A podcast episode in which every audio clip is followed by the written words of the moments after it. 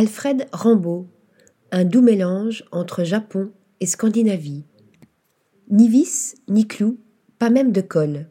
Le dépouillement extrême des meubles créés sur mesure ou en petite série par Alfred Rambaud, un jeune ébéniste installé dans le Morbihan, force l'admiration et la curiosité. Un art de l'assemblage et du finissage au rabot appris auprès d'un maître charpentier japonais, Takami Kawai à Kyoto. Le travail du bois, essentiellement manuel, venant rehausser la pureté des lignes aspirées du mobilier français des années 1950, Jean Prouvé, Charlotte Perriand, du mobilier scandinave et du travail de Georges Nakashima. Le bois est notre muse, notre palette.